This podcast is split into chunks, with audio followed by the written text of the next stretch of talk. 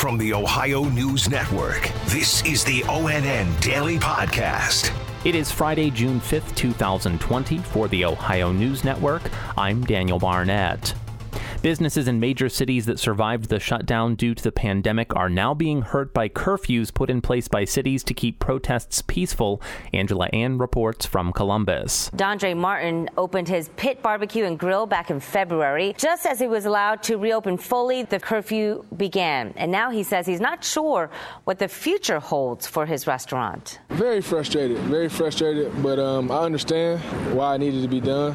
So uh, we're just going to take it day by day. We reached out to Mayor Andrew Ginther's office, and they say that the curfew has proven effective for keeping peaceful protesters safe, so they are keeping that in place for now. I'm Angela An. Lawsuits filed on behalf of Cedar Point, Kings Island, and Kalahari resorts demand theme parks be allowed to reopen immediately.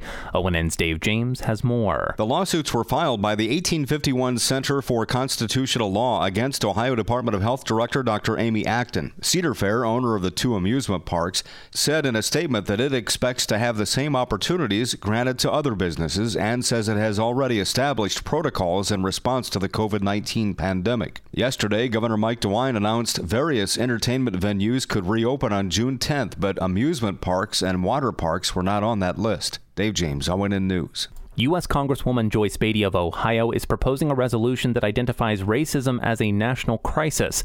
Beatty said in a statement, quote, This is a clarion call to action that police brutality or the threat of it against black people must cease and desist immediately. The history and trauma of racism, beginning with slavery and subsequent practices to terrorize and marginalize black people since, is not a memory of the past or Jim Crow, but a reality still today, end quote. The resolution is described as a need for reconciliation and truth. There is no word on when this would be presented to the House. The chief of the Columbus Division of Police, Thomas Quinlan, says he's taking steps to improve accountability and training within the department. ONN's Tracy Townsend reports. Chief Quinlan addressed the coming changes in a news conference this morning. Truth be told, I was working well before the report came out to incorporate change and make that a cultural uh, change in our department that we're actually focused on doing things new, doing things more progressive, and connecting better with the community. During this morning's briefing, Chief Quinlan and Columbus Mayor Andrew Ginther announced a citizen review board will be in place by July and that the department will be reevaluating its use of force, including the use of pepper spray. I'm Tracy Townsend.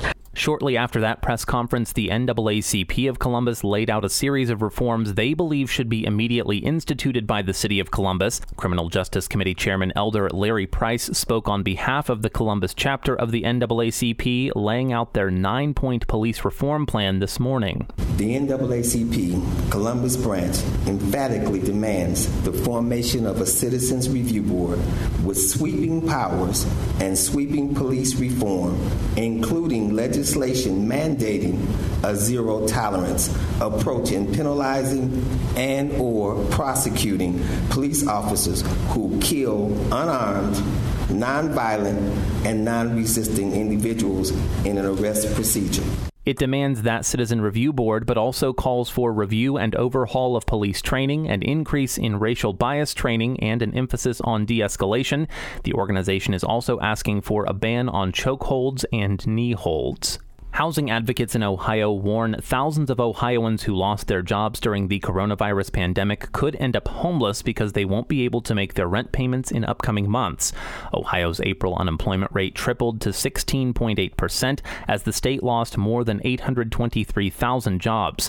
Coalition on Homelessness and Housing in Ohio Executive Director Bill Faith tells Cleveland.com the majority of the 1.3 million Ohioans who have filed for unemployment since the pandemic started are renters. Many many of whom pay more than 50% of their income for housing. His organization wants the federal government to provide emergency rental assistance to keep evictions from happening. Bishop Daniel Thomas of the Diocese of Toledo is speaking out against racism and violence in response to the death of George Floyd and the violence that has followed, asking Catholics in Northwest Ohio to examine their hearts. Angela An has that statement. Bishop Thomas added, quote, While it might be easy to denounce racism and violence in a written statement, in a catchphrase on a poster, or in a political call for systemic change, it is far from easy to stop and examine where they have their roots in one's own heart. thoughts, intentions, speech, and attitudes. It is never easy for anyone to identify any sin or vice and work courageously to eradicate it. Unquote. Angela An, ONN News. As daycares reopen in Ohio, experts in the prevention of child abuse say they expect the number of reports to rise as care providers are often the first to notice those signs of abuse.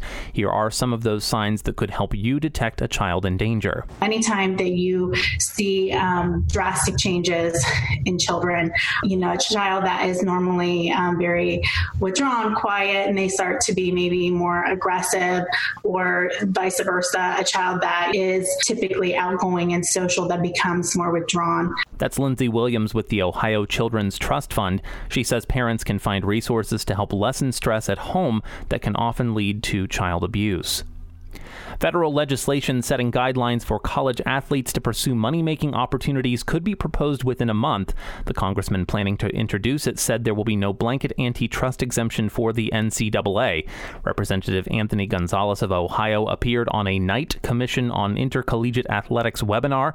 The issue of an antitrust exemption for the NCAA has been raised because the governing body for college sports has said it wants to establish so called guardrails that some observers interpret as limitations on athletes athletes and their ability to maximize their earning potential in a free market. It's been a long road to bring sports betting to Ohio, and there's still work ahead to get it accomplished. More from ONN's Dave James. There are still two competing proposals. One in the Senate would have the casinos operating sports betting, with the state's take going to the General Revenue Fund. As for the plan recently approved by the House, sports gaming would be regulated by the Lottery Commission, and the money would go toward education. State Representative Brigid Kelly of Cincinnati is a co sponsor of the bill, which would allow betting on pro and college sports in Ohio. That plan's now in the Senate with the other bill. Dave James, ONN News. Special thanks to our affiliate station WBNS TV in Columbus for their contributions to this newscast. For the Ohio News Network, I'm Daniel Barnett. This has been the ONN Daily Podcast, a production of Radio Ohio Incorporated on the Ohio News Network.